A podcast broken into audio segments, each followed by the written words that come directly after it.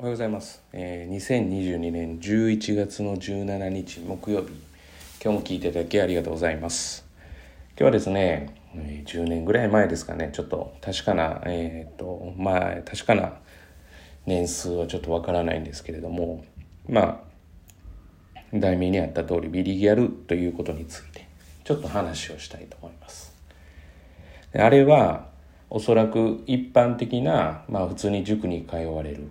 まあ、要は、え塾を利用する利用される側の方と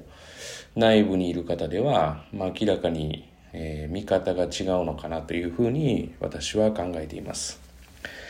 であれってやっぱりすごいと私は思ってるんですよね。あのビリギャルっていうのは、えー何がすごいかというと見せ方がすごいというふうに思ってます。ああ上手だなというふうに。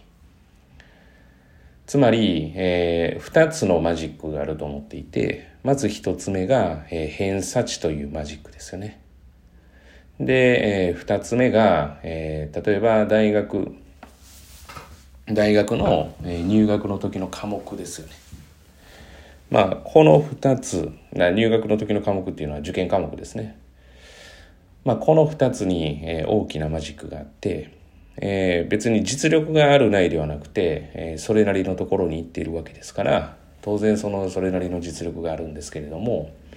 じゃあ果たしてそのそもそもその素質がなかった人が、えーとああいうことをすることでできるようになったかっていうふうに言われるとそれはクエスチョンかなっていうところなんですよね。な上がったことは事実で本人の努力とまあ担当した先生ですねあれを作られた原作の先生の相性が良かったっていうことなんだろうなと思うんですよ。でもしその先生が神がかっていたら、えーどの子も同じように成績が上がるはずなんですけれどもまあそんな世の中甘くはないですしうまくいかないわけですよね。まあだから、えーまあ、課題広告ではないんですけれども、まあ、私からすると私には全く思ってない才能要は、えー見せ方がうまいというまあ、あのそういうふうに、えー思います。だから見せ方がうまいので決して嘘をついているわけでもないし、えー例えばそれをごまかしてやってるわけでもないわけですね、まあ、ごまかしてやってるわけでもないって言ったらちょっと語弊があるかもしれませんが。だから多くの多分塾でこう、えー自分がこう教えてる、まあ、職人肌の先生なんかはで自分がしかも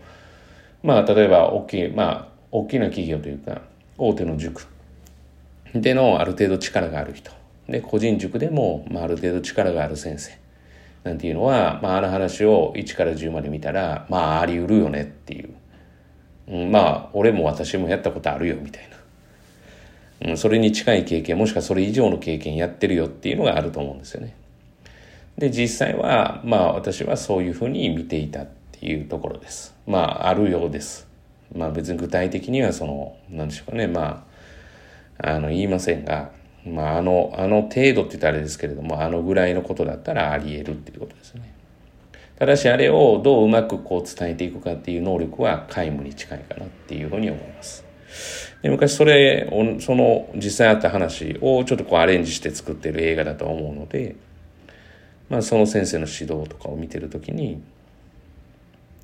ああまあ見せ方がうまいなっていうふうに思ったのと、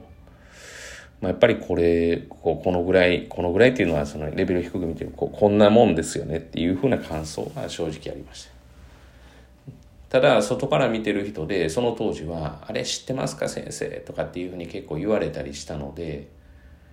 ああ温度差あるんだなというか、まあ、私は見る気もなくてそれを聞いてみたんですけどあまあうんっていう感じだったわけですよね。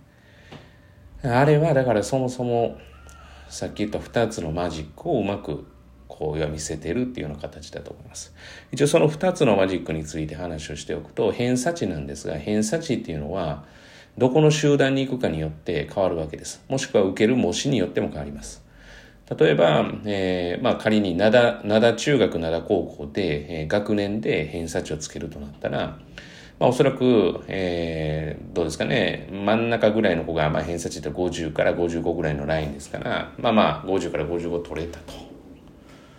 いうけれどもそれを例えば、えー一般的な公立高校まあこの辺りで言ったら県西にしましょうかで県西でっていうふうになると、まあ、おそらく70近く出ると思うんですよねだからあの、そ、どの母数かによって偏差値なんていうのは変わりますから、だから変な話、まあこう、まあわからないですよ、事実としては。まあ要は30いくつの偏差値が50に上がりました、60に上がりましたっていうのは、30という偏差値は、えー、学内での偏差値として測っていて、で、要は、えっ、ー、と、もし、一般的な外部も受ける、自分の中学、高校じゃないところも受ける。もし受けたら偏差値が60になったっていうことも使えなくはないわけですよね。その、えー、そのビリギャルが使ってるかどうか知らないですよ。ただ、その、必ずしも、えーと、その数字のまま、えー、全てが当てはまっているわけではないっていうふうに、まあ、情報リテラシーを持つと、まあそうじゃないかなと思います。あとは受ける科目ですよね。まあ例えば社会ができなかったって言っても社会ないとこ受けてたら話にならないわけで、まあだから社会英語と小論文だけだっていうふうに仮定したら別に社会ができないことで、えー、それを大きく要は、えー、できないっていうふうに見せても、まあそもそもそれがないんだから実際社会があるとこ受けたらどうなってたっていうのはわからないわけですよね。ということで、まあ、だから、ああいうものというか、ああいうことっていうのはあり得るし、ただし、あれを継続的に、えー、通っている人全員にできていたら、もう本当に素晴らしいことだろうなっていうふうには思います。私が目指しているのはそこです。それを自分で考えてやらせたいと。だから、当然正解はないし、えー、うまくいかないことの方が多いし、なかなかこれどうしたもんかなっていうふうに考えてやってるのが正直なところです。だから、まあ一人だけ上がってそれを見せようって言ったらできることはできるんですけれども、まあ極力それはしたくない。だからまあある意味見せ方が下手くそっていうのはそういうことですよね。というふうには思っています。だからまあすごいことだっていうことと、まあ見せ方がうまいっていうのは事実で、でもアピールポイントとして見せ方はすごく大事なことですから生きていく上では大事なことなので、総じて言うといい作品だと私は思います。いい作品かつ、えー、いい物語物語というかね実際の話ですけれどもだというふうには思います。でまあああいう、えー、ああいう感じのことが、えー、たくさんの人に生まれたらなおいいんじゃないかなというふうには思うというところです。どうしても批判的な感じになってますかね。まあ塾側で見てる先生は多分結構冷めた目で見てるんじゃないかなっていうのが本音だと思います。私はそういう冷めた目で見てました。というところで本日はですね珍しくちょっとたまたまですねそういうふうに思うことがあったので最近ですねまた思い返すことがあったので、まあ、どうだったかなって、まあ、下調べもせずやってるのですいません。間違いでもし非難してるところがあったら申し訳ないですけれども、まあ、というふうに思った次第です。いやこれは間違いだぞとかっていうふうに聞かれててちょっと感情的にえっていうふうに思われた場合はその旨、えー、っと要はフォームで送っていただけると、そのままですね、バカ野郎とかっていうことで送っていただけるとありがたいかなというふうに思います。えー、今日も聞いていただきありがとうございました。